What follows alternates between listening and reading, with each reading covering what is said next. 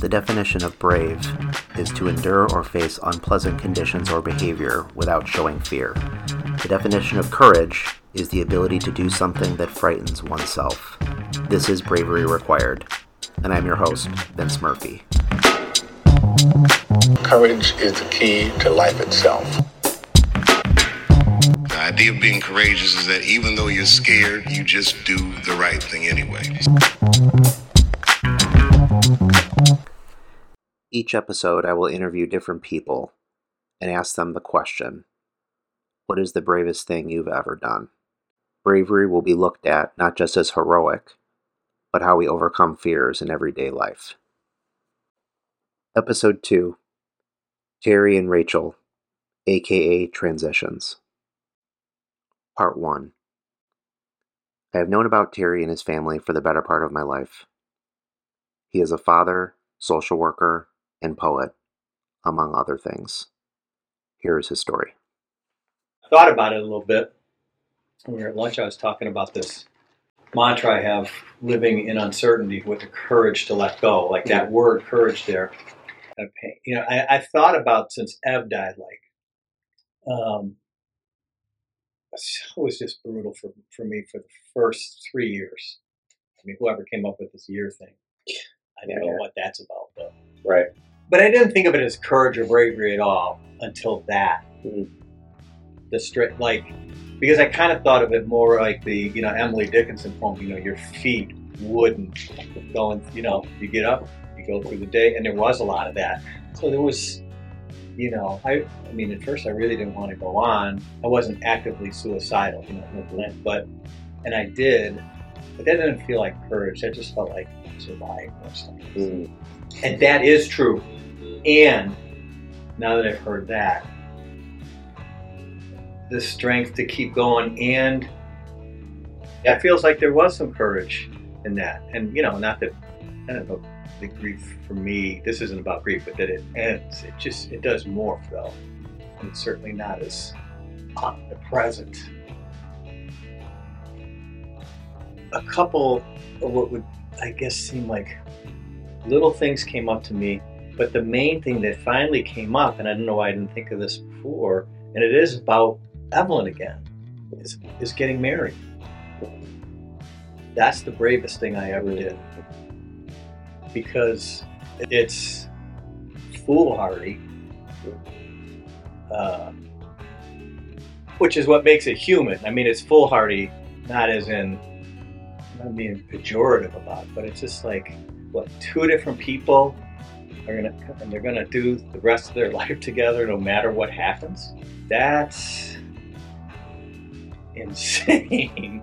I'm not considering myself more brave than somebody anybody else who gets married. Um, but yeah because it was so hard. It was beautiful and it was cruel and it was you know it's all the things that marriage can be. I mean i'm sure some maybe are just on the positive side, but certainly we we had our, we had our tough times, uh, and it's all good.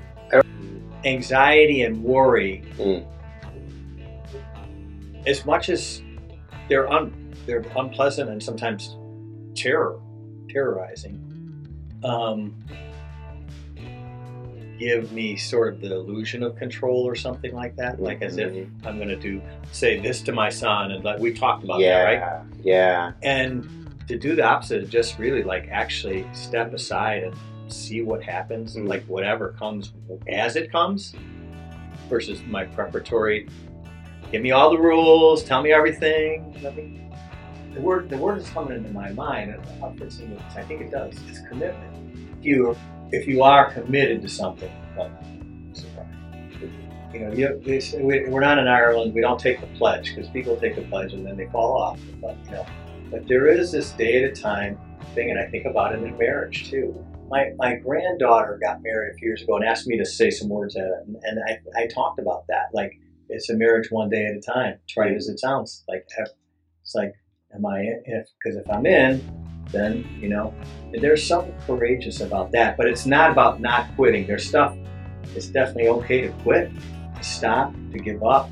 Now, in more recent years, these are less brave, but they're still brave because they put me in a vulnerable position where I feel very exposed is that I'm sharing a lot more of my poetry with people who are accomplished in that role and getting feedback, both one-on-one with a mentor who's very gifted, and then a, and then a group, a critique group. Um, and then I also I mess around with the guitar. I'm not a musician, but you know I'm strong enough that I can accompany myself and uh, playing in front of people.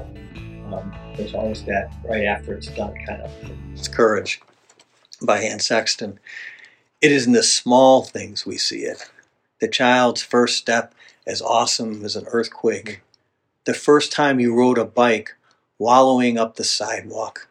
The first spanking when your heart went on a journey all alone. When they called you crybaby, or poor, or fatty, or crazy, and made you into an alien, you drank their acid and concealed it. Later, if you faced the death of bombs and bullets, you did not do it with a banner. You did it with only a hat to cover your heart. You did not fondle the weakness inside you, though it was there. Your courage was a small coal that you kept swallowing. If your buddy saved you and died himself in so doing, then his courage was not courage, it was love. Love as simple as shaving soap. Sorry.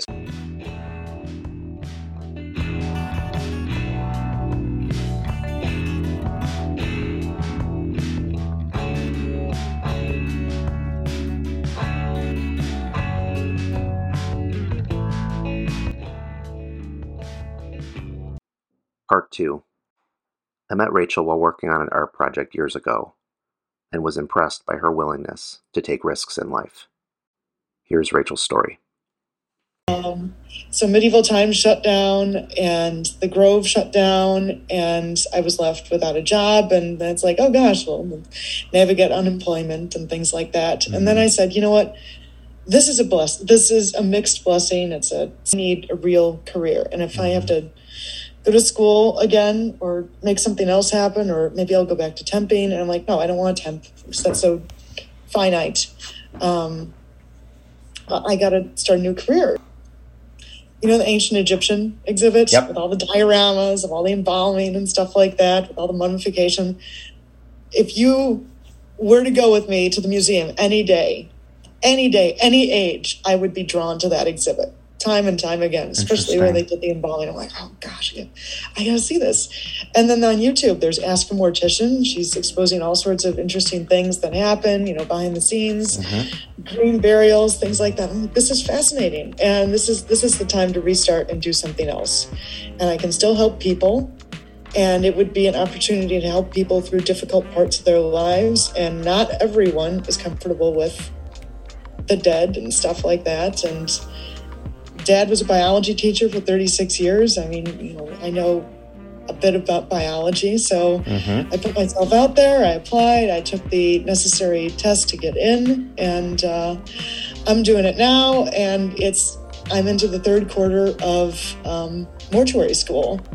And people are like, How are you doing this? You know, how can you handle dead bodies and stuff and work in a funeral home and, and do stuff like that? I said, this is an opportunity to help people. This is an opportunity for me to make a new life for myself. Mm-hmm. You don't have to be a funeral director. You don't have to be an embalmer. You don't have to be a cemetery worker. Mm-hmm. You can try on all these different hats and uh, and kind of go from there. And after I finish school, there's a year long apprenticeship. Um, and before that apprenticeship, you have to take a board exam.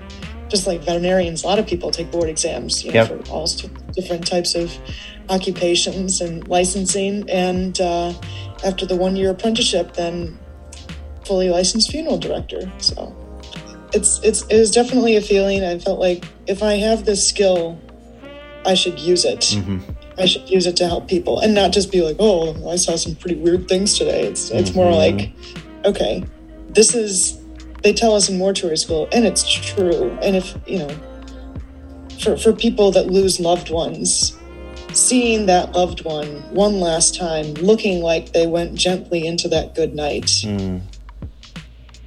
it might not feel like a comfort or some like someone has got, done a good deed in, in making that person look that way but a lot of care and a lot of skill usually has gone into providing that last mental image of mm-hmm. grandma or you know dad or aunt or grandpa or dear friend in that casket uh, to see that that one last time um, and if that's some sort of gift that i can give to another person I'd love to be able to do that for them. This is someone's mother, this is someone's sister or daughter. Mm-hmm. You know, they deserve respect even though they're not really, you know, spiritually around there to receive those words or you know maybe maybe they are not i mean we we know so little about the afterlife sure. if there is there isn't one and i'm religious too so i'm i'm christian so it just sort of I, I have to be like Christian now with all the with all the stuff that I've seen about death. And but my faith has been a big comfort and source of strength for me too. So, and uh, life takes many journeys, many paths, and uh, I'm glad that I've experienced pretty much everything along the way. Yeah, uh, pre-conspiratory experience with the exception, but right, I can. St- I, am not so cowed that I am completely clammed up about that. So right, I'm happy. You know, parents didn't raise a weakling, and uh, I'm, heartened by uh, the vaccines and everything like that. That life is getting back to some flicker of semblance of normal.